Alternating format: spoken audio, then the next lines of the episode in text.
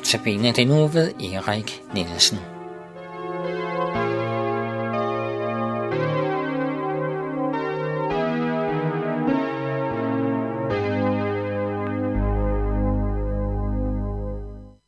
Velkommen til Notabene-udsendelse. Øh, og hjælper her, det er Jan Nørgaard, som kører det hele bare på en fantastisk måde, og jeg her Erik John Nielsen. Og jeg vil sige noget om den her CD, som hedder Syv døgn i Jerusalem, som er simpelthen så stor, betyder så meget for mig, og har været til stor opmuntring hver eneste gang, jeg har hørt den.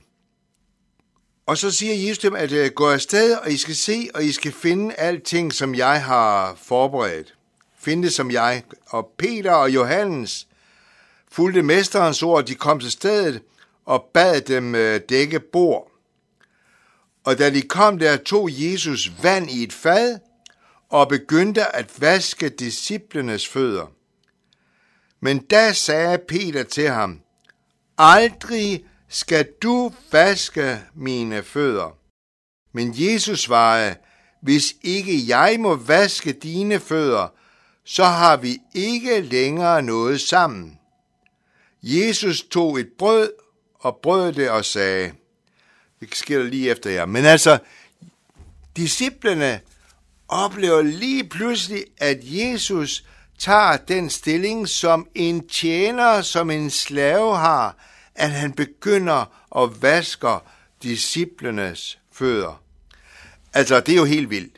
Kongernes konge, jordens skaber, Jesus, verdens frelser, han bøjer sig ned, og så begynder han at vaske disciplenes fødder.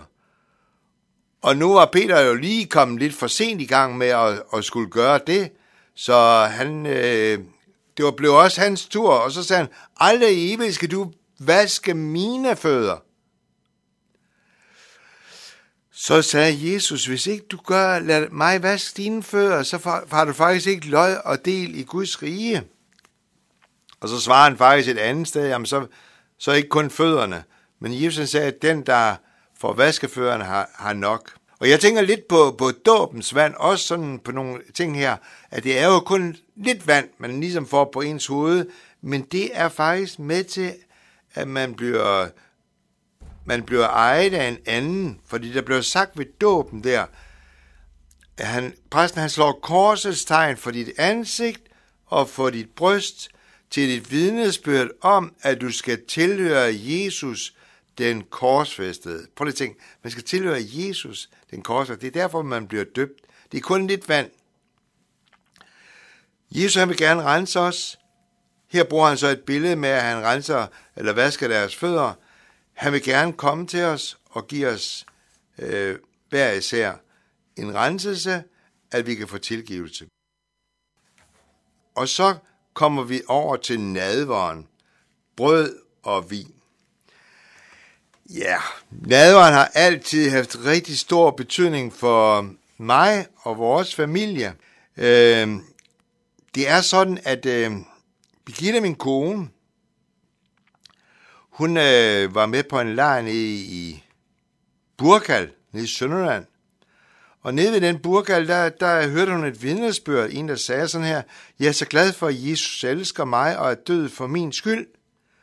Og det brændte sig bare ind i hendes hjerte, så hun tænker, ej, tænk hvis jeg også bare kunne sige det, at øh, Jesus han er død for mig, og han elsker mig.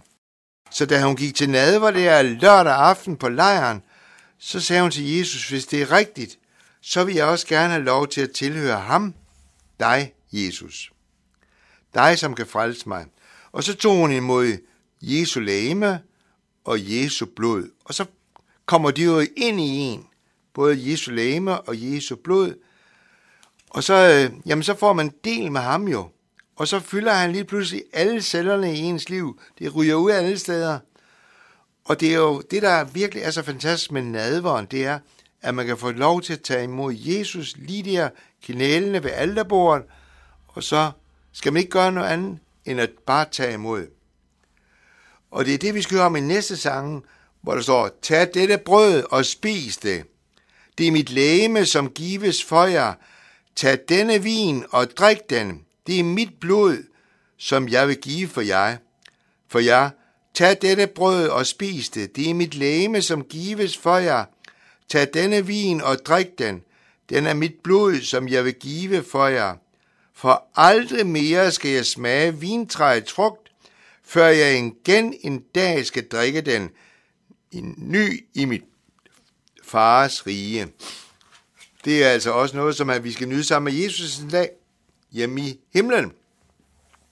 Og nu er det sådan, at øh, når man øh, går til øh, nadver i folkekirken, så er det kun en halvbue, og det man har tænkt på, det er, at den anden halvbue, den rækker ind i himlen, så man ligesom har fællesskab med dem, der tror på Jesus, der er gået forud, så det er et stort øh, fællesskab ved nadverbordet.